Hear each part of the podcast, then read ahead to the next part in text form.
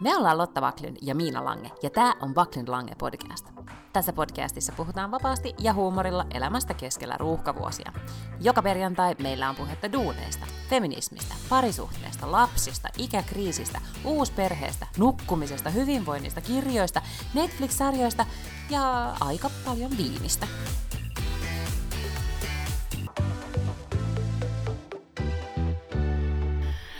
No, kysytään nyt kuitenkin, että miten sun viikko on mennyt? Kiitos, se on mennyt ihan tavallisesti ja ihan hyvin. Eilen kävin katsomassa jääkiekkoa, Hifki otti pataan ihan sikahuono matsi. Tätä, mutta tänään aamulla olin kuulla semmoisessa paikassa kuin Unity. En tiedä sanooko sulle mitään, mutta se on tämmöinen uusi ketju, jotka tarjoaa tällaista ää, lyhyt- tai pitkäkestoista asumista, mutta sitten siellä on kaikkea ravintolaa ja muuta tällaista. Se ei ole niinku varsinaisesti hotelli, eikä se ole silleen niinku forenom, mutta se on vähän jotain siitä niinku, väliltä, mutta paljon paljon makeampi, että siellä asuu just tämmöisiä ihmisiä, jotka tulee vaikka töihin hetkeksi, mutta kuitenkin niin vähän pidemmäksi aikaa, ne voi asua siellä. Ja se on Jätkäsaaressa ja se oli tosi hieno paikka ja siellä on tämmöinen Unity Talks-niminen joku tapahtuma, ketju, tapahtumasarja, että, että siellä järjestettiin aamiaista ja siellä oli kuulla aivan tupa täynnä. Oli mainostettu, että Lotta Baklyn tulee vieraaksi, niin herranen aika, siellä ei tuolit mennä riittää. Niin siis mä meinasin kysyä, että olitko, olitko tuota, puhumassa vai kuuntelemassa ja tietenkin olit puhumassa, no mistä puhuit? No siellä oli siis Jani Niipola haastatteli, että ilmeisesti hänellä on sitä aina, onkohan ne kerran kuukaudesta jotain tällaista, ja hänellä on sitten joku eri vieras, että sitä oli niin mainostettu sillä, että puhutaan pelialasta ja viestinnästä ja tämmöisestä, ja sitten puhuttiin, niin, no niistä asioista pääasiassa. Hmm. Kaksi ihan mun suosikki-ihmistä siellä lavalla siis. Hmm, hmm. Kyllä, kerta kaikkiaan. No niin. No mutta mitä sinne Tukholmaan? Mä olen tietysti jännityksellä seurannut sitä, että Skansenista on karannut koobra, jota ei ole löytynyt moneen päivään, vaikka sieltä sitten eläintarhan edustajat sanovat, että ei se ole voinut päästä sieltä siis talosta ulos, että siellä se on vain jossain välikatossa piilossa, että ei se pärjää niin kylmässä kuin mitä on kylmää ulkona, mutta, mutta tota, siltikin musta se kuulostaa tosi hurjalta. Eikä täällä kuule, just tuossa olin äsken koululla kääntymässä, niin siis täällähän on ihana lämmin. Että ei ollut mm. yhtään semmoista viimasta ja kylmää, että lapset leikki paitahihasillaan ulkona. Että niin kyllä siellä yksi koobrakin pärjää sitten. Aivan, siis todennäköisesti.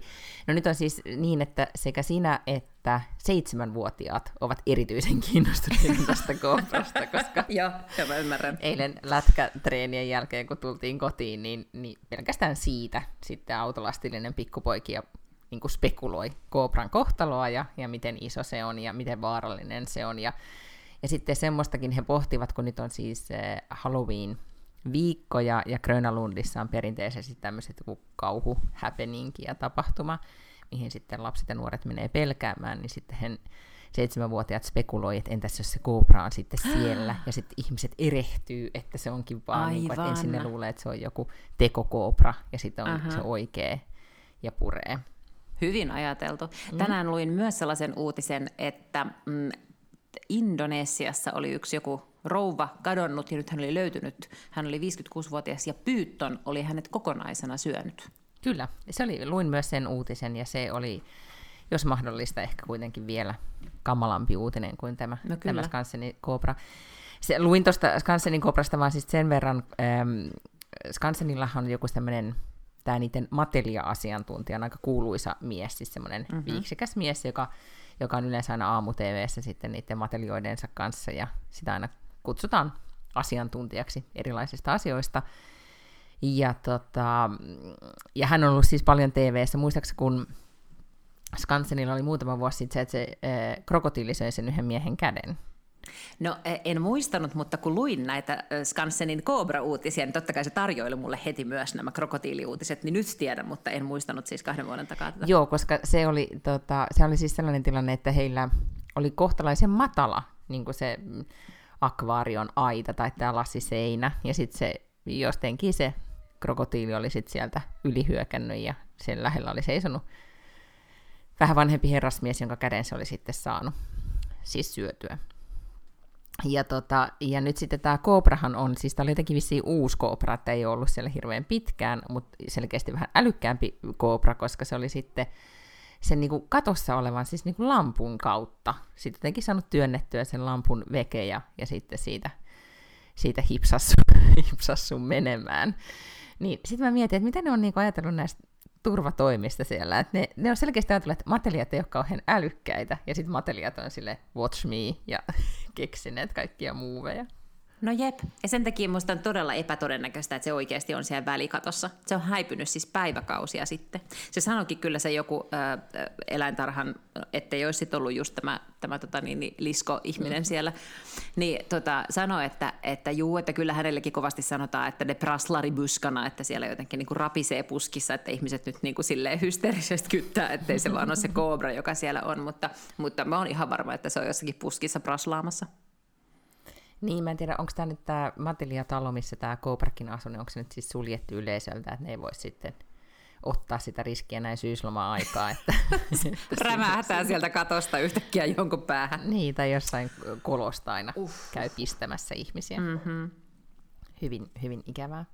No onko mitään vähemmän dramaattista tai enemmän dramaattista tapahtunut sun elämässä? Ei ole oikeastaan. Tämä on ihan niin kuin same same but different. On ähm, ollut ehkä sellaisia uutisia lähipiirissä, että, että tunnelma ei ole ollut kauhean katossa. Että ehkä jotenkin tämmöinen niin kuin, olen ajatellut elämää viime aikoina tosi paljon, vaan sitä, että ja, et, miten tämä arki on aika kivaa, kun sitten on mahdollisuus, että, että aina sitten, että elämässä tapahtuu asioita. Niin ehkä on jotenkin ikävää, että sitten se ikävän kautta se muistutus tulee, mutta niin se vissiin aina sitten lopulta tulee. Mm. Mutta joo, todella täällä ei ole tapahtunut mitään muuta kuin lätkätreenejä ja, ja sitä. Same, same but different. Mahtavaa. Mm. Mähän käytin siis koko lauantain siihen, että siis yleensä me, me kerrotaan suositukset lopussa, mutta mä haluan nyt kertoa, että mä käytin mun koko lauantain, no, tai siis joku kolme ja puoli tuntia mm-hmm. mun lauantaista siihen, että mä katsoin Love is Blind sarjaa, joka on siis rakkausreality, joka on tehty Netflixille. Mm. Tämä oli nyt jo kolmas tuotantokausi, olen katsonut molemmat edelliset tuotantokaudet.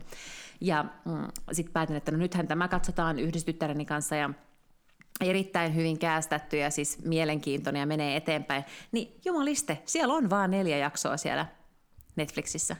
Seuraavat neljä tulee, no ehkä ne tuli eilen, tai, mutta siis mm. siis kuitenkin, että ne tulee. Ja sitten vasta seuraavat neljä, senkin jälkeen tulee vasta viikon päästä. Eli on se nyt jumalauta kummallista, että tässä on niinku just pääty tämmöiseen, päästy tämmöiseen digitaaliseen aikaan, missä voi bingeata ohjelmia. Niin ei, kun miten sulle käy? Sulle käy silleen, että Netflixit ja muut HBOt ja Disney Plus on silleen, että hei, että kyllä me voidaan pitää nämä ihmiset kauemmin täällä meidän niin kuin tilaina, jos me ripotellaan näitä ulos. Mm. Niin kuin jotkut vanhanaikaiset peasant-televisio-ohjelmat, joita piti odottaa viikko, että sai nähdä uuden jakson. Mm-hmm. Vastustan. Tässä, joo, mutta tiedätkö, se, eikö tämä vaan nyt kerro siitä, että, että tämä striimaussota on veristä, mm-hmm. ja sun, sun huomiosta ja sun silmäparista vaan tapellaan nyt kaikin mahdollisin keinoin, jopa ehkä niin sillä rajalla, että alkaa kuluttaja, eli Lotta Pakluntia ärsyttää, mutta mutta ne ei selkeästi nyt välitä siitä. Mm. Joo, ja siis äh, ei välttämättä pelkkää siis striimaussotaa, vaan niin striimausangstia, että mä luulen, että niitä kaikkia jotenkin ahdistaa ja pelottaa, koska esimerkiksi Netflixkin ilmoitti muutamia viikkoja sitten, että heille tulee tämmöinen toinenkin äh, tilausmalli. Sä voit vähän halvemmalla tilata Netflixin niin, että sä näet siellä mainoksia. Ja se on musta niin kuin, tosi kiinnostavaa, koska se säästö, tiedätkö, niin kuin euroissa per kuukausi, ei mm. voi olla mikään mahdoton, että jos Netflix maksaakohan se 12 euroa, että mitä se sitten voi olla se, se mainosversio Netflixistä, kun se ei ole kuitenkaan maksuton, vaan sehän on sitten kuitenkin joku 6 mm. euroa tai jotain semmoista, niin oletko valmis maksaa 6 euroa kuukaudessa siitä, että sä joudut kuitenkin käyttämään siis niin kuin useita minuutteja ja tavallaan huonomman katsoja katsomiskokemuksen siihen, että sä katsot niitä mainoksia, niin remains to be seen. Niin, siis äh, ootko tai siis mä oletan, että sä maksat Spotifysta.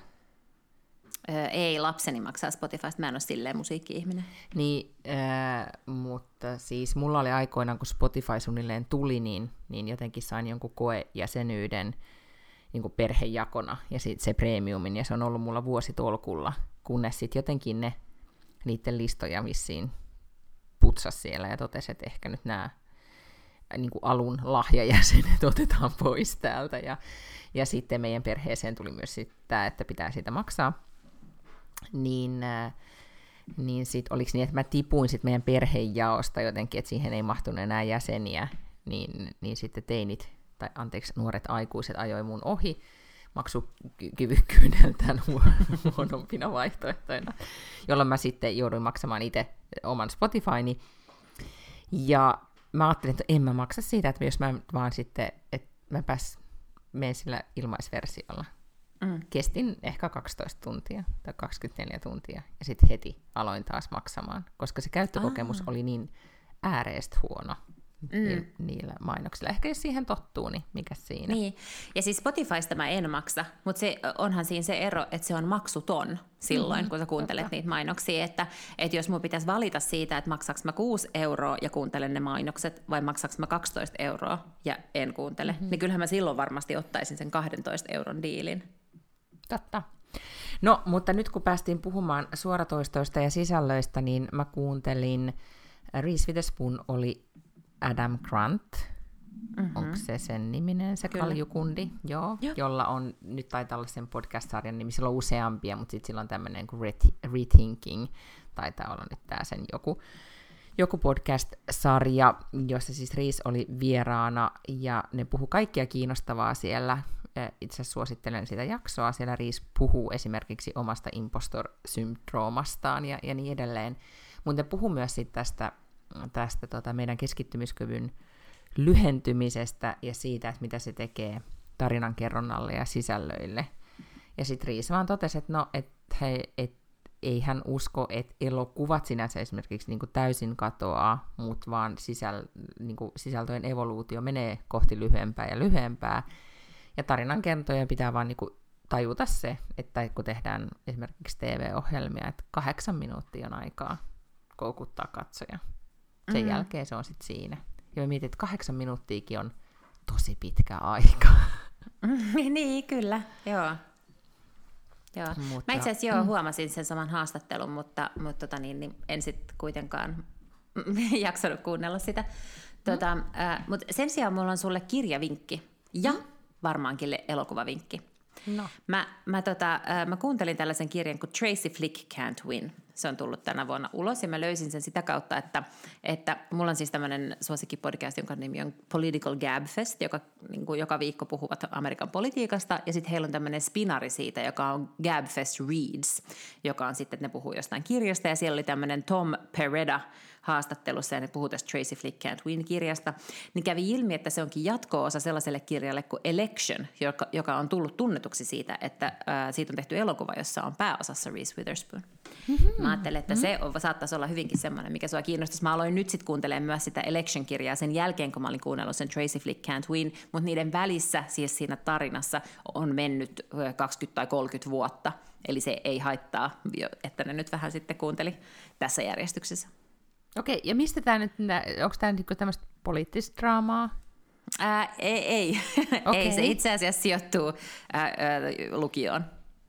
Uh, okei. Okay. Mm.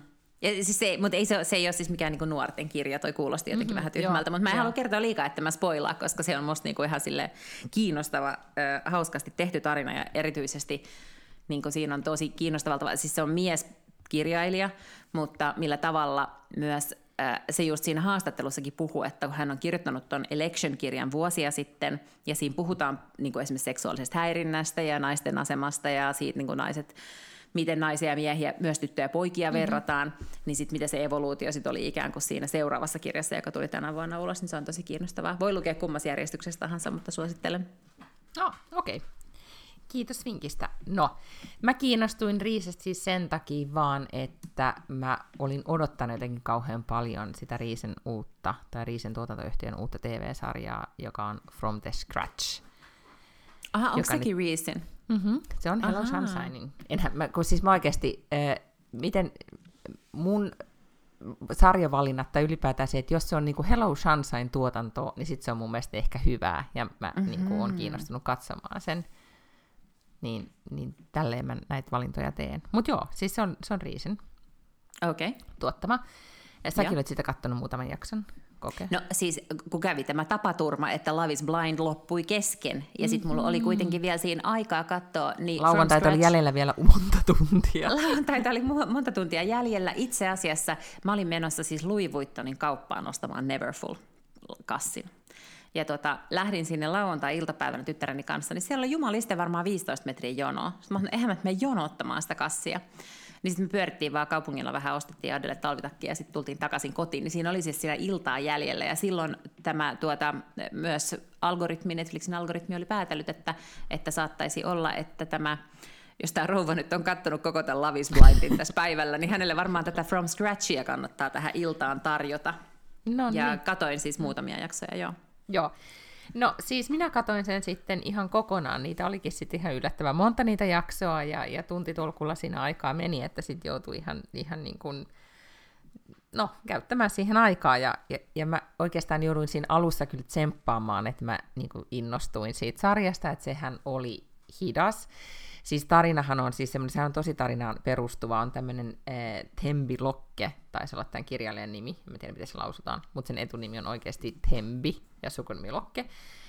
Ja, ja se on siis kirjoittanut äh, muistelmat siitä, että miten hän on siis amerikkalainen nainen aikoinaan mennyt Italiaan äh, opiskeluaikana ja rakastunut siellä sisilialaiseen kokkiin, ja sitten ne muuttaa Losiin asumaan ja yrittää siellä rakentaa omaa elämäänsä, ja, ja sitten tapahtuu dramaattisia asioita ja sitten siitä muodostuu nyyhkytarina. Sen tavallaan aika nopeasti kyllä siinä, vaikka kirja on lukenut, niin hahmottaa, että tässä on sitten nyyhkytarina kyseessä. Tai tavallaan sitten ensimmäisestä mm. kohtauksesta, kohtauksesta jo tajuaa, joo. että, että tota, tässä tullaan sitten itkemään. Mutta kun se tapahtuu siellä Italiassa, tai siinä on yhdistetty siinä tämä, tämä kirjan päähenkilö, tai tämä päähenkilö nainen on siis Teksasista kotoisin, tummaihainen nainen, niin siinä on siis hänen perheensä ja sitten tämä niin kuin sisilialainen mies ja sisilialaisen perheen ikään kuin kulttuurit kohtaa. Ja, ja sitten siinä on semmoista, niin kuin ehkä voi jo sanoa, niin kuin Hello Sunshine-maista niin kuin tosi paljon sitä niin kuin lifestyle-kuvaamista, eli näytetään maisemia ja musiikkia, ja, ja se on semmoista niin kuin, niin kuin, vähän niin kuin, miten sitä kuvailisi, semmoista satukarkkia välillä, että et mä tässäkin sarjassa pidin tosi paljon siitä, että minkälaisia vaatteita niillä oli, ja just se Italiaa, ja, ja sitten miten losia on kuvattu, että se oli sille jotenkin kiva, että vaikka se juoni sitten välttämättä ei ehkä, tai se tarina sit niinku kuitenkaan sit kestänyt, mutta kun ne muutamat jaksot oli kattonut ja sitten tar- tarpeeksi tavallaan investoinut niihin henkilöihin, niin, niin sitten se loppu menikin jo silleen, että piti ihan niinku, vähän niin kuin katsoa, että herra Jumala, miten, miten tässä nyt sitten lopulta käy. Ja sitten se oli, se oli ihan ihana.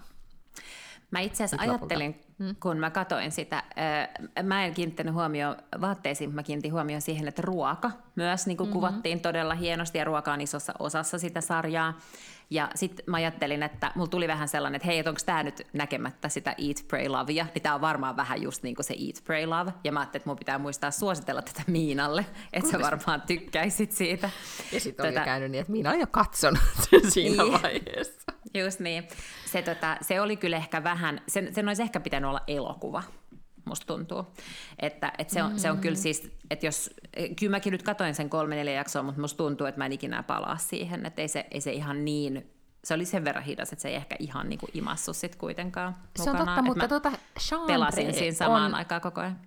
Joo, tota genre on vaan niin vähän. Mm-hmm. Ehkä se, kun kuuntelin just sen Riis, Riisen haastattelun tänään, niin, niin kyllähän niin tosi taitavasti on rakentanut sen ikään kuin oman niin kuin bisneksensä sille, että, että naiset tarvitsee tällaista sisältöä tai haluaa tällaista sisältöä. Tarvita on ehkä vähän liiottu, mutta haluaa, haluaa tällaista sisältöä.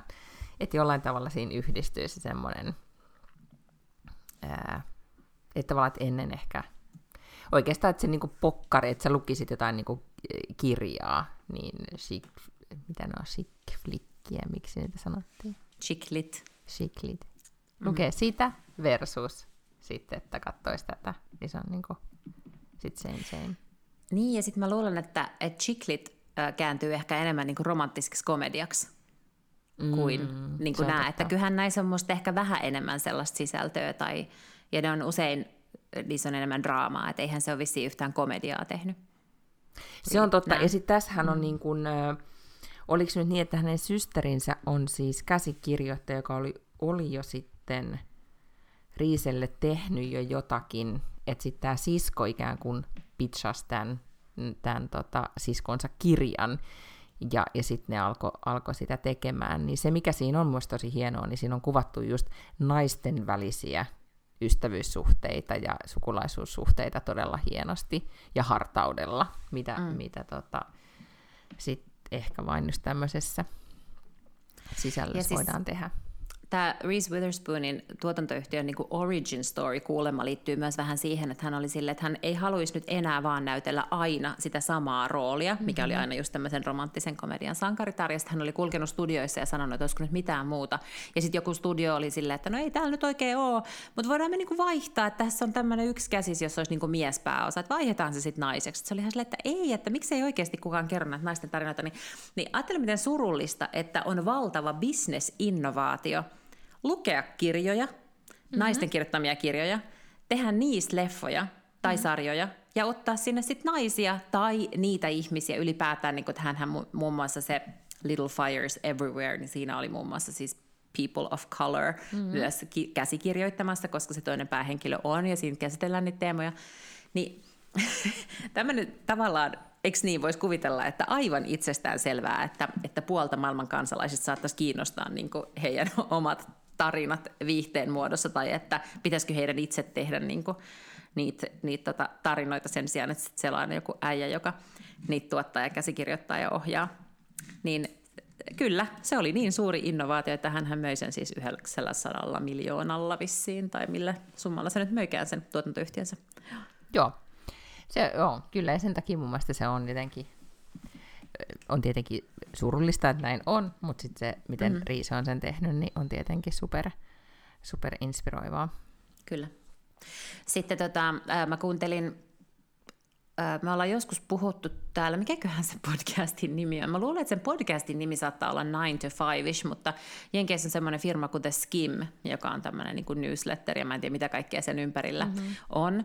Sen, sen podcastin nimi oli mun mielestä ennen ehkä Skimmed from the Couch, mutta, mutta siinä on kaksi niin kuin nämä founderia, jotka on perustanut sen firman, haastattelee eri tyyppejä. Sitten ne haasteli Shonda Rhimesia ja semmoista mimmiä, joka on mä tuottaja. näin sen, ja mä ajattelin, että mun pitää vinkata sulle siitä, mutta sä olitkin jo sitten kuunnellut Joo, Shonda Rhimesia, mm. joka on siis kirjoittanut Grain Anatomia ja Scandalin ja How to Get Away with Murder mm. ja Bridgerton ja kaikkia näitä. Ja, ja sitten hän on tavallaan myös rakentanut, että se, silloin nyt semmoinen tuotantoyhtiö kuin Shondaland, joka tekee kaiken näköistä eri asiaa. Silloin Netflixin kanssa joku yksin oikeus teki muun muassa sen Anna Delvein tarinan, tai Anna Sorokin, sen, sen Inventing mm-hmm. Anna. Mm-hmm tota niin, niin, sarjan tuonne Netflixille. Ja, ja hän ja hänen sitten tuottajansa niin, niin oli haastattelussa, koska hän on myös investoinut jossain vaiheessa siihen Skimmiin, eli hän on niin kuin osaamistaja sitten kai. Oo, sitä Siin, mä en tiennyt. Firmassa ne sanoo sen mm, siinä podcastissa, joo, okay. joo mainitsee jotenkin. Mm. Ja, tota, ja, ja siellä selkeästi kävi myös ilmi tämä, niin kuin, että että miten tärkeää on, että naiset kirjoittaa näitä sarjoja. Ja se kertoo, että kun se oli ollut pitchaamassa Grain Anatomiaa, niin Grain Anatomian pilotti siis alkaa, se ensimmäinen jaksohan alkaa, niin mä en tiedä, ootko katsonut Grain Anatomiaa? Mutta... En, siis siinä on mulla niin semmoinen au- okay. joku järjetön aukko sivistyksessä. Se on mun okay. No, no okei, nopeasti mä voin kertoa, että siinä siis päähenkilönä ainakin alussa, mä en tiedä, nythän sitä on tehty varmasti 20 kautta, että siellä on varmaan päähenkilöt vaihtunut, mutta siinä oli Meredith Grey, joka oli tämmöinen lääkäri, joka oli tullut Seattleen uuteen paikkaan, uuteen sairaalaan töihin. Ja jotenkin sitten mä en muista, hän on eronnut miehestä ja siinä on kaiken näköistä, mutta sitten se jotenkin menee johonkin baariin, hän on uuskaupungissa, vetää kännit, löytää jonkun äijän, menee sen miehen luokse niin kuin yöksi sitten niin kuin aamulla on walk of shame ja sitten hän lähtee niin kuin ensimmäistä päivää töihin. Niin Shonda Rhimesille siis niin kuin koko se täysi huone, kaikkia tällaisia niin kuin valkoisia keski-ikäisiä tai plus ää, tota niin, niin ukkeleita, jotka oli nämä niin pomot eri tuotantoyhtiöissä ja studioissa, oli ollut silleen, että mutta tämähän on täysin epäuskottavaa, että kuka ihminen muka niin kuin jois kännit ja harrastaisi jotain yhden illan seksiä jonkun tyypin kaa päivää ennen kuin se menee uuteen työpaikkaan. Niiden mielestä se oli aivan käsittämättömästi niin kuin science fictionia, että tällainen skenaario voisi olla olemassa. Mm. He olivat kaikki aivan pökerryksissä, että joku voisi keksiä jotain näin niin kuin käsittämättömän mielikuvituksellista, että eihän tällaista ohjelmaa voi tehdä, kun tässä on niin hulluja juonenkäänteitä, jotka ei ikinä voisi tapahtua oikeassa maailmassa, koska eihän kukaan varmaan ole koskaan just sille joudut ja harrastanut yhden illan suhteita jonkun tyypin kanssa, vaikka seuraavana päivänä olisikin ollut joku tärkeä asia. Tässä jotenkin paljastuu se, että miten kuitenkin, vaikka välillä tuntuu, että muutos on hidasta, ja se on, ja se on tapahtuu niin kuin, liian, ei nyt voi sanoa liian myöhään, mutta kuitenkin, niin sitten kuitenkin kun juttelee näistä aiheista, niin tajuaa, että muutos on niin paljon tapahtunut. Jos mietit jotain niin kuin, no miten niin kuin Sex and the City jo muutti asioita, mutta sekin oli osin sitten, siellä oli myös miehiä tekemässä, olkotkin gay-miehiä, mutta silti, niin, tota, niin se, että ylipäätään, että naiset pääsee kertomaan myös niin kuin pimeistä ajatuksistaan tai teoistaan tai niin kuin siitä, että ovat, tekevät kaikkia mahdollista, niin sehän todellakin oli vallankumouksellista. Mm. Eikä siis tarkoita sitä, etteivätkö miehet osaisi myös tehdä televisio-ohjelmia, elokuvia. Sitä en halua yhtään sanoa. Mm-hmm. He ovat tulla sinne avustamaan kaikkia näitä. Ja näitä voidaan jatkossa tehdä varmaan yhdessä myös. Mutta se vaan niin kuin osoitti sen, että miten jotenkin miesjohtosta se niin kuin tarinoiden sisällön niin kuin päättämiset kuitenkin oli aikaisemmin. Niin ja olihan se, mä oon jotenkin miettinyt sitä, että kuinka kun mä oon pizzannut erilaisia ideoita tai on perustettu lehtiä tai tehty sisältöjä, niin on aina tosi usein perusteltu sitten johdolle, jossa on miehiä, ja sitten miehillä on joku näkemys, että tälleen tämä kantsii tehdä, vaikka niillä ole mitään näkemystä tai, tai tota, ehkä niinku kokemusta siitä, että oikeasti mitä tarvitaan. Mä kun aloin just siis lukemaan tällaista kirjaa, jonka nimi on When Women Lead, jonka on kirjoittanut tämmöinen Julia Borstin, joka on tämmöinen niin talous- ja tekkitoimittaja. Ja hän on siinä sitten haastellut eri naisyrittäjiä ja se kertoo siinä todella masentavia tilastoja, kuten että viimekin vuonna tai viime vuosina niin kolme prosenttia kaikesta venture capital-rahoituksesta on mennyt naisten perustamille startupeille. Ja siellä on kauheasti kaikki muitakin tämmöisiä madon-lukuja, jotka ei kauhean ö, hyvin heijastele siis venture capitalistien niin kykyä uskoa naisiin. Mutta siellä myös todettiin jotenkin, että, että naiset esimerkiksi johtaa yleensä paljon enemmän datan ja faktan kautta kuin miehet, mikä oli musta kauhean kiinnostavaa. Että ne on niin tottuneita siihen, että niiden pitää todistaa itsensä ja perustella ja argumentoida ja, ja niin kuin tavallaan tuottaa jotain faktaa sen, sen tota niin, niin, päätöksen alustaksi, että, että sitten ne naisjohtoiset yritykset myös niin kuin, nojaa dataan paljon enemmän kuin mies, miesjohtoiset yritykset. Me ollaan oltu aivan siis ihan samojen kirjojen ja podcastien äärellä, koska siis mulla on toi nyt listalla, että mä haluan lukea ton, koska mä törmäsin tuohon kirjaan, kun mä kuuntelin Coop-podcastia, koska mm-hmm. Gwyneth Paltrow haastatteli tätä kirjoittaja, toimittajaa, ja Gwyneth on yksi niistä kirjaan haastatelluista yrittäjistä. Okei. Okay. Mm, niin ne puhuu just tästä teemasta, että, että miten, miten tota, vaikeaa esimerkiksi Gwynethillä oli, oli sitten raise capital, miten se sanotaan, kerätä, mm. kerätä siitä rahaa, Joo. rahoitusta. Ja siitä samasta itse asiassa puhuu myös Riis äh, Adamin kanssa, että, että tota, kuinka se ei, et ei yhtään tiennyt alussa, että miten se edes tapahtuu, ja sitten se, että koko niin kuin, aihepiiri tuntui vähän niin kuin mähmäseltä mennä kertomaan, että mä haluaisin tehdä tälleen. Niin, ja se voi olla, että sitten kuitenkin äh, valtaosa niin kuin, riskirahasta tulee piilaaksosta, mikä nyt niin kuin, on just sitä Patagonia West-väkeä, että mm-hmm. et, et pääasiassahan ne on niin kuin, hyvin toimeen tulemia äm, valkoisia. Siellä myös niin kuin, kerrottiin siitä, että kuinka vähän rahoitusta saa mustat tai, tai muut niin kuin, people of color tai latino tämmöiset firmojen perustajat, se oli ihan siis joku 0,4, että sitten ei ole enää väliä, että oot sä muija vai jätkä, jos sä oot niin mm-hmm. vähän väärän värinen, niin sitten sulle ei kyllä niin fyrkkaa heru.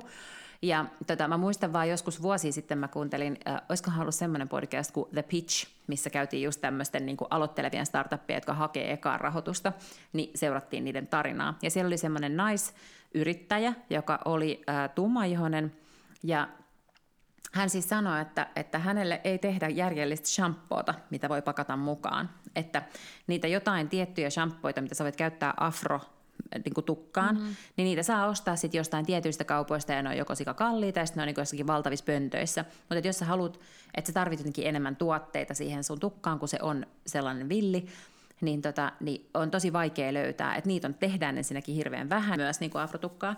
Ja se sanoi, että kukaan ei niin kuin ymmärtänyt. Ja sitten tämä Mimmi yritti käydä kaiken näköisten erilaisten rahoittajien puheilla, niin ei ne niin kuin, tiedätkö, sit ne VC-fundit tai niin kuin rahastot, niin ei ne niin kuin ymmärtänyt, että, että tämä on Oikein. Se oikea. tuli kaljuja, niin, niin ne on Sekin vielä. aivan Kaikki näytti-. Kaikki näytti mm. Jeff Bezokselta, eikä ne tuntenut ketään, kenellä on afro tai niin kuin mm. tummahiuksinen, jolla olisi semmoinen tukka. Ja, tota, niin, niin, ja mä muistan, että sit se jotenkin lopulta se sai sitä rahoitusta kyllä, mutta se sai sit sellaiselta, sellaiselta VC-rahastolta, joka nimenomaan oli ottanut tehtäväkseen rahoittaa tällaisia ryhmiä, jotka ei muuten saa sitä rahoitusta. Eli ne otti lähinnä pitchejä nimenomaan naisjohtoisilta startupeilta tai, tai tota niin, niin, niin kuin muilta vähemmistöyrittäjiltä. Mm, joo. Sen ymmärtää, että voi, vaikeita voi olla. Ja okei, siis maailma muuttuu, mutta hitaasti. Mm-hmm. Ja sen takia siis mulla on vähän ehkä tämmöinen myös, äh, että kun jos Riisekerta tekee näitä juttui, niin mä sitten kahlaan sen 12 jaksoa läpi, vaikka se ei ihan, tiedätkö, ihan täysillä mut imiskään koko aika mukaan, vaan mä jotenkin niin kuin myös kan, niin kuin kannatan bisnestä, tiedätkö? hyvä. että mä haluan, että me mut, niin kuin merkataan sinne, sinne Netflixin katsojatilastoon. Hyvä. Eiks niin? Ja nythän, no, si- ja sitten tulee kohta nämä, nää, tota, mä en tiedä mitä mä ajattelen sit näistä, nää Emily in Parisista ja, ja sitten White Lotuksesta ja muista, jotka nyt kohta tulee, tulee taas, mutta, mutta tota, Mutta siis hyvä niissä on tarina. ehkä miehiä mukana, niin, niin voin mä niitäkin katsoa, koska nimenomaan hyvä tarina kestää. Niin, ja hyvä tarinankerronta on hyvä tarinankerronta, ihan sama kuka sen on tehnyt, mutta se varmaan vaan niin on ollut niin, että on ollut tiettyjä aukkoja. Että, että mm-hmm. ehkä ei, niin kuin, naisia ei kuvattu kauhean niin kuin holistisesti ja ne ei välttämättä aina ole kauhean niin kuin tekijöinä ollut kaikissa sarjoissa. Ja sitten ei niitä ole pakko katsoa, jos ei kiinnosta. Jos haluaa katsoa jotain räiskintää tai semmoista quote unquote miesten ohjelmaa, niin siinähän katsoo. Mutta, mutta tota, mm-hmm. joo, itse olen iloinen, että on erilaisia ohjelmia. Se on näin. Ja sitten ihan hirveästi tekee mieli matkustaa siis Sisiliaan, tietenkin. Joo, Italia Siinä ylipäätään. on- Niin, kyllä. Se on Kovasti oli kivan näköistä. Eks niin? Joo, siellä oltiin siis Firenzessä alussa ja sitten sit siellä Sisiliassa lopussa, mm. kyllä. Joo, mutta mä toivon, No, että mm, kaikki meidän kuuntelijat myös nyt käy katsoa sitä Love is Blindia, jotta me voidaan sitten neljän viikon kuluttua, tai mitä ikinä, milloin se nyt sitten on saanutkaan loppunsa, niin keskustella tästä ohjelmasta. Aha, pitääkö munkin nyt sitten katsoa se? Ei ole pakko, mutta se on kyllä hyvä sarja. Se on kyllä niin jännä, että sä oot siinä niin, tota, niin Hmm. innostunut siitä. Kyllä mä sanon, että hyvin tehty reality on. Kyllä se on hienoa katsottavaa. No, se, se, on, se se on. No, mäpä on nyt sitten kuunnellut sellaista podcastia, joka on saanut, tästä tuli nyt vaan tämmöinen, että meillä on hirveästi, me ollaan kulutettu valtaisa määrä sisältöjä, niin meidän piti puhua Kyllä. siitä. Joo. Kerrankin näin. Mutta, Mutta hei, siis- mä haluan mm? vielä cliffhangerina sanoa, että sen jälkeen mä haluan sitten kyllä puhua ää, asiasta, mikä ärsyttää mua aivan suunnattomasti. Ihan mahtava, hyvä. No sitten puhutaan nopeasti nämä pois alta, mutta siis mä oon kuunnellut, siis mä löysin uuden podcastin, josta, jota yhdessä toisessa podcastissa äh, suositeltiin, ja se on siis All There Is, ja se on Anderson Cooperin podcasti. Ja Anderson Cooper on sanonut, että se TV-kanava Yhdysvalloissa, missä hän on Se on varmaan ollut, ollut. CNNllä pitkään. Mm-hmm. Ehkä se on sitten CNN. Kyllä, siis hän, hän on tehnyt, siis hän on TV-toimittaja ja journalisti, ehkä joku aamuhostikin ollut tai whatever, mutta hän on siis ollut tosi pitkään siis erilaisilla kriisialueilla siis kirjeenvaihtajana tai TV-toimittajana. Ja sitten hän äärestunnettu ihminen, miljoonia seuraajia Instagramissa. Ja hän on siis tämmöisen todella kuuluisan yhdysvaltalaissuvun Vesa. Ja nyt sä, nyt sä saat sitten tästä nimibingossa sanoa hänen sukunsa nimen, koska Vanderbilt. Vanderbilt, joo. Ja se kuulostaa ihan siltä, guilty, mikä se oli se Guilty Age? Joo, ja siis sitä? varmaan onkin. Joo, Joo. että se oli melkein niinku siitä, siitä, että hänen sukunsa on siis tehnyt rahat silloin ää, aik, niinku Yhdysvaltain historian alu, alussa rautateillä tai rahtitoiminnalla tai whatever. Joo, siis mä luulen, että kaupalla se jotenkin, mä, mm-hmm. mä, tota, hän on siis kirjoittanut kirjan siitä suvustaan, tai siis tästä Vanderbiltin suvusta, mm. ja, tota, niin, ja se, ne, niillä on siis, onko se Long Islandilla vai Staten Islandilla, että niillä on ollut sit sellainen niin kuin, tota, massiivinen kartano, mutta siis se on alkanut todella niin, että, että äh, jollakin isoisän, isoisän, isoisällä on ollut siis joku lautta, millä on sitten, hän on jotenkin siitä kuvauksesta mä saan sellaisen kuvan, että se on oikeasti sille jotakin niin pöllejä sitonut yhteen ja sitten silloin joku sellainen airo, jolla se kulettaa ihmisiä sieltä Staten Islandista, siis Manhattanille. Että se on niin oikeasti tosi tosi kauan sitten alkanut tämä heidän liiketoiminta. Kyllä, ja sitten äh, näistä iso iso yhdessä liiketoiminnan äh, johdosta niin perheestä tuli niin valtaisan rikas, siis tyyli rikkaampi kuin Yhdysvaltain valtiovarainministeriö tai jotain, niillä oli ihan valtaisesti rahaa, ja, ja sitten kaikista suvun perijöistä ja perjättäristä niin on tullut sitten, no eri tavalla ne on kuuluisia, osa on, on menestynyt bisneksissä ja osa ei, ja sitten Andersonin äiti on siis Gloria Vanderbilt. Vanderbilt. Mm-hmm. Ja joka on siis ollut tämmöinen ähm, äh, kuuluisa sociality, äh, society äh, nainen, jonka elämä on seurattu aina siitä saakka, kun hän on ollut ihan pieni, koska hänen äitinsä jotenkin 30-luvulla äh, lähti Eurooppaan bailaamaan ja sitten niin tämän Glorian huoltajuudesta tapeltiin ja oikeudessa ja ihmiset sitten 30-luvun lama aikana Euroopassa ja Yhdysvalloissa seurasi tätä näiden rikkaiden ihmisten meininkiä. Eli kuulostaa ihan siltä samalta meininkiltä kuin, kuin nykyäänkin. Nykyään se vaan sitten tapahtuu aina somessa ja näin. Mutta siis äh, tämä Gloria Vanderbilt kuoli mm-hmm. muutama vuosi sitten. Ja, ja, tota, ja Andersonilla on siis tää, tämän hä, hänen äitinsä koti, on ollut siis, oli kahden vuoden ajan täysin koskemattomana, eli se äiti kuoli siis 96-vuotiaana tai jotain, ja, ja sitten Anderson ei saanut aikaiseksi tehdä tälle asunnolle mitään. Ja nyt sitten tämä podcast rakentuu siis siihen, että hän on päättänyt purkaa sen, niin kuin hän siivoaa, kuolin siivoaa tämä äitinsä jäämistön, ja, ja sitten käy omaa sitä surutyötään läpi, ja sitten samalla hän haastattelee muita ihmisiä, jotka niin kuin ovat kokeneet suuren menetyksen tai surun, ja sitten siitä puhutaan. Sitten tähän liittyy myös siis se, että koska tämä Andersonin perheen tragedia, tai perheen tarina on tosi traaginen, eli Anderson oli 10V, niin hänen isänsä kuoli sydänkohtaukseen, ja sitten jäi tämä Gloria ja hänen, hänen kaksi poikaansa, Anderson ja Andersonin isoveli. Ja, ja sitten kun Anderson oli reilu parikymppinen, niin hänen isoveljensä Carter teki itsemurhan 23-vuotiaana hyppäämällä jostain New Yorkin kattohuoneistosta niin parvekkeelta alas niin, että tämä äiti Gloria on ollut siinä, siinä parvekkeella vieressä seisomassa ja pyytänyt poikaansa, että älä tee sitä. Ja nyt tämä äidin kuolema niin jälkeen, kun Anderson siivoaa tätä asuntoa, niin hän ei käsittele paitsi äitinsä kuolemaa, niin sitten käsittelee myöskin velinsä kuolemaa isänsä kuolemaa, koska äiti on säästänyt hirvittävän paljon asioita – niin kuin, tavallaan kaikki on jättänyt sitten Andersonille, että, että sitten tämä siivoaa sitten koko, koko perheen, perheen sit lopulta. Ja se on todella koskettavasti ja hienosti tehty. Siitä on tullut ihan supersuosittu Yhdysvalloissa tässä podcastissa. Se alkaa vaan sillä, että Ed Anderson menee sinne äitinsä asuntoon ja, ja kuvailee niitä tuntemuksia ja fiiliksiään. Se on tosi intiimi tunne siinä podcastissa, koska hän sitten välillä oikeasti liikuttuu ja itkee. Sitten hänellä on ollut todella hienoja vieraita. Että siinä oli esimerkiksi Stephen Colbert, mm-hmm. tämä TV-hosti, juontaja, on ö, yhdessä jaksossa vieraana, ja Steven hän menetti siis sekä isänsä että kolme veljään lentoonnettomuudessa, kun hän oli 10-vuotias. Ja, ja sitten he niin kertoo tai niin puhuu siitä niin menetyksestään. Ja se on äärettömän koskettavaa. Ja mä luulen, että, että menestys, tai että miksi tämä on niin menestynyt tämä podcasti, on just se, että, että kerrankin puhutaan surusta ja siitä, miten suru yhdistää, tai niin kuin, samalla kun puhutaan surusta ja kuolemasta, niin puhutaan oikeastaan elämästä. Ja, ja se on todella, tota, ää, todella hienosti toteutettu. Et tietenkin vähän ehkä niin kuin, että synkkiä aiheet onpi välillä, kun tietenkin kun kuolemasta puhutaan, mutta, mutta siellä on esimerkiksi vieraana tämmöisiä henkilöitä kuin Molly Shannon, Mm-hmm. koomikko, joka on koomikko, äh, Saturday Night Liveissa ollut. Ja... Kyllä.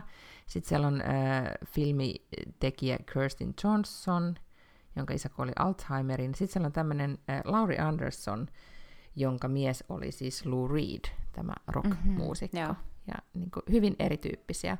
Mutta, mutta se, mikä, sit, mikä mua inspiroi, tai, tai jotenkin, niin kuin mä en ollut tien, tietoinen jotenkin tästä Andersonin perheen tarinasta, etenkin hänen äitinsä tarinasta, niin mä oon ollut aivan Besat siis on ruotsiksi, mikä se on aivan siis lukenut kaikki, mitä mä oon sanonut nyt käsiini Gloria Vanderbiltistä ja hänen, hänen elämästään. Ja nyt kun sä mainitsit tuon kirjan tai laitoit sen mulle aikaisemmin viestiä, niin ehdottomasti nyt sit kuuntelen slash luen sen. Siinä tota, itse asiassa äänikirjan taitaa lukea Anderson Cooper itse, ja Anderson hän on. Tietysti kun hän on toimittaja ja tämmöinen podcast niin hänellä on varsin mukava, miellyttävä ääni. Joo, sen kirjan nimi on Vanderbilt, The Rise and Fall of an American Dynasty. Ja siinä on jotenkin, kun esimerkiksi vaan etsii kuvia siis heidän, as, niin kuin, että miltä, miten Gloria Vanderbilt on asunut, tai miten, minkälaista he on, heistä on todella paljon kuvia siis 80-luvulta tai 70-80-luvulta, kun nämä pojat on ollut pieniä, ja että minkälaisia niin kuin, sisustuksia heillä on ollut ja minkälaista elämää he on elänyt, niin tavallaan se on näyttäytynyt seurapiiripalstoilla ja lehtien sivuilla todella luksukselta. Ja nyt kun kuuntelee sitten, mitä Anderson kertoo, että mitä on tapahtunut suljettujen ovien sisäpuolella, niin, niin sitten lopulta ihmiselämän kokemus on hyvin samanlainen, on sulla sitten hirveästi rahaa tai ei. Ja sitten täytyy vielä erikseen mainita, että siinä podcastissa niin siis Anderson on äänittänyt, hän siis vietti ne muutamat viikot, kun hänen äitinsä sitä aika niin kuin nopeasti, nopeasti tota, meni huonoon kuntoon ja, ja tota, ää, tai kun hän sairastui ja meni sitten huonoon kuntoon, niin Anderson vietti hänen kanssaan ne viimeiset viikot ja samalla nauhoitti sitä heidän niin kuin niin kuin, että miten he kommunikoi ja nauroi ja oli, ja ne on aivan superliikuttavia kohtauksia. Ja muistan, niin kuin tavallaan muistui mieleen se, ja nyt jälkeenpäin harmittaa, että, että itse ei jotenkin, en tiedä, oli silloin kyllä kännyköitä, mutta jotenkin mä en tajunnut sitä, että muistan silloin, kun oma mummini eh, oli huonossa kunnossa ja aika nopeasti silloin eh, kuoli, ja me oltiin todella paljon, siis vietettiin aikaa, vaan oltiin hänen luonaan, niin tavallaan mä muistan ne, mä oon kirjoittanut ylös niitä keskusteluja, mä muistan ne, mutta olisi ollut vielä ihanampaa, että, että niistä olisi joku ääni jälki ollut. Kyllä. Mutta se on hieno, hieno podcast ja nimi uh, All There Is on jotenkin niin kuin hyvä sekin. Niin sitä, jos sitten yhtään nyt näin marraskuun pyhänpäivän alle ja marraskuussa haluaa nyt lisää sitten kuolemaa, kuolemaa elämään, niin sit sitä voi kuunnella. Mä oon ärsyttänyt kaksi asiaa tällä viikolla, ja molemmat on tullut Yleisradion kautta.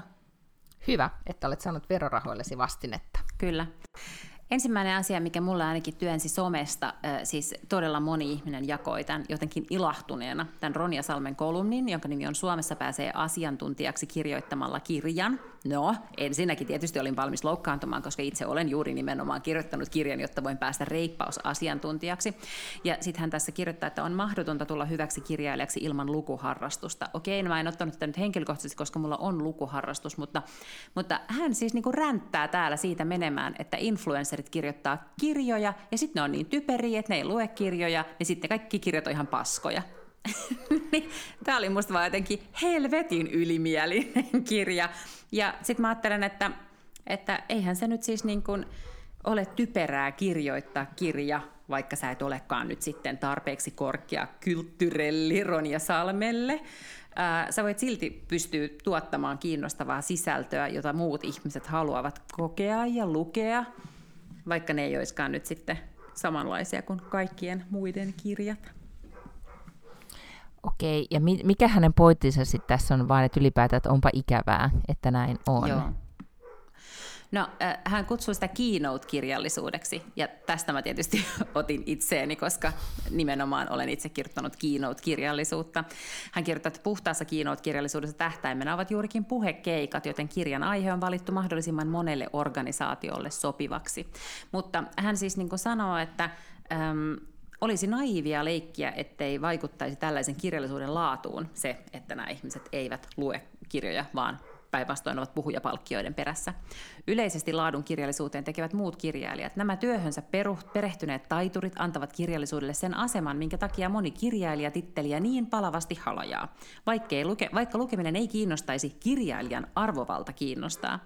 Ja hän on sitä mieltä, että nämä ihmiset ainoastaan kirjoittaa kirjoja, jotta he voivat mennä sitten tekemään näitä puhekeikkoja ja, ja saada tämän kirjailijatittelin. Ja sitä hän ei haluaisi nyt näille tyypeille antaa, kun ne on vähän typeriä. Mm.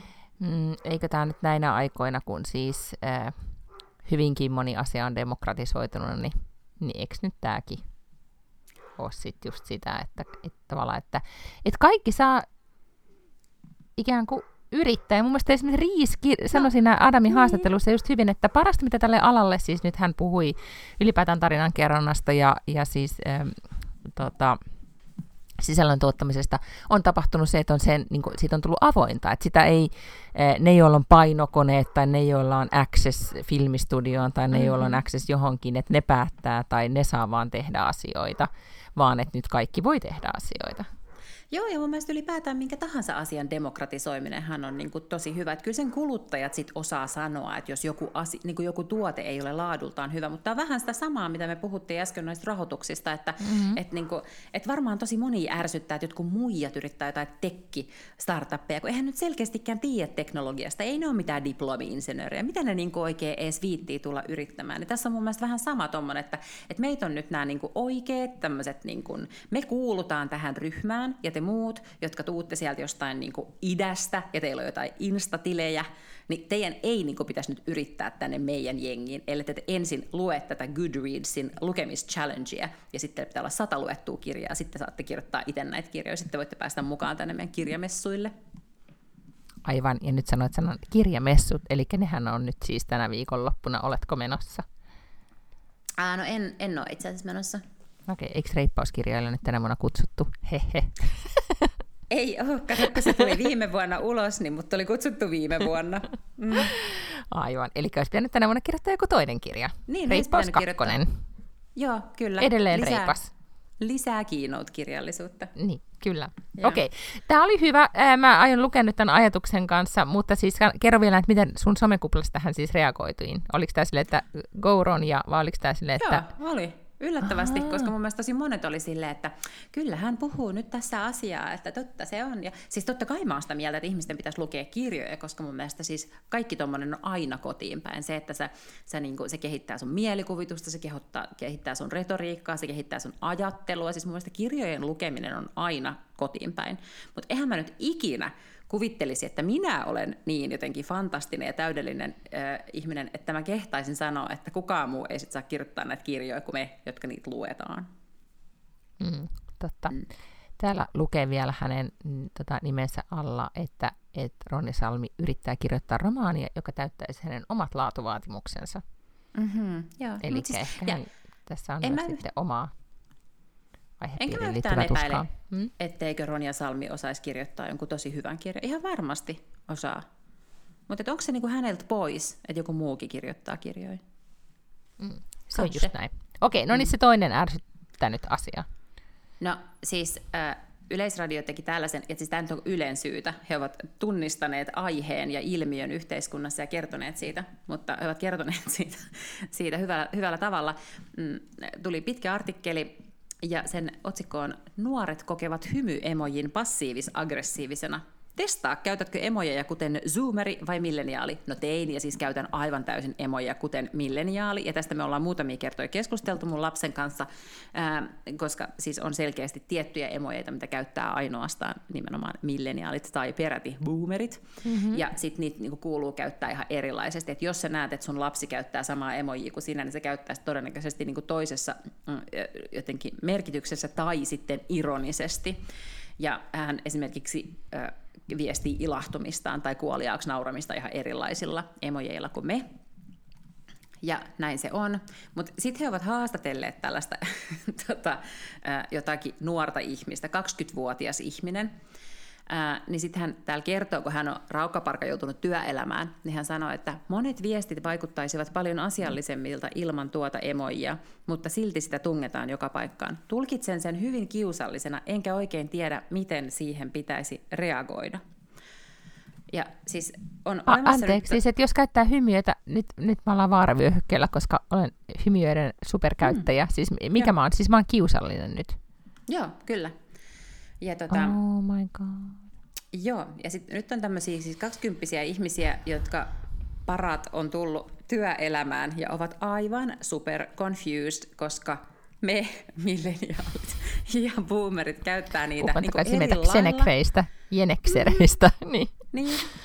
Jota, jotka käyttää näitä niin menemään kaikkea kakka-emojia ja itku-emojia ja kaikkea tällaista ja sydäntä ja muuta tämmöistä, niin sitten se on heidän mielestään jotenkin aivan hirvittävän kiusallista ja, ja kamalaa. Ja sitten hän haastatellaan ja hän on ihan silleen, että, että tappisi ehkä jonkun tukiryhmän nyt. Koska Täällä on siis niin tämmöinen lause tässä artikkelissa, jonka sain eteeni, että tyypillisesti keski-ikäiset ymmärtävät emo- emojit kirjaimellisesti.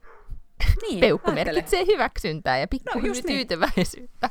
Ja tämä on kyllä niinku, tää on vähän silleen, niinku, että, että tämä alikehittynyt laji ei, ei niinku erota näitä muita merkityksiä, että he käyttävät hyvin tämmöisiä niinku, tämä alkukantaisväestö on niinku, tiedätkö, kommunikoi tällä tavalla. Ja, ja sitten On, siis nuoremmat nuorten- somettajat saattavat todellakin kokea molemmat emoit passiivis-aggressiivisena. Joo.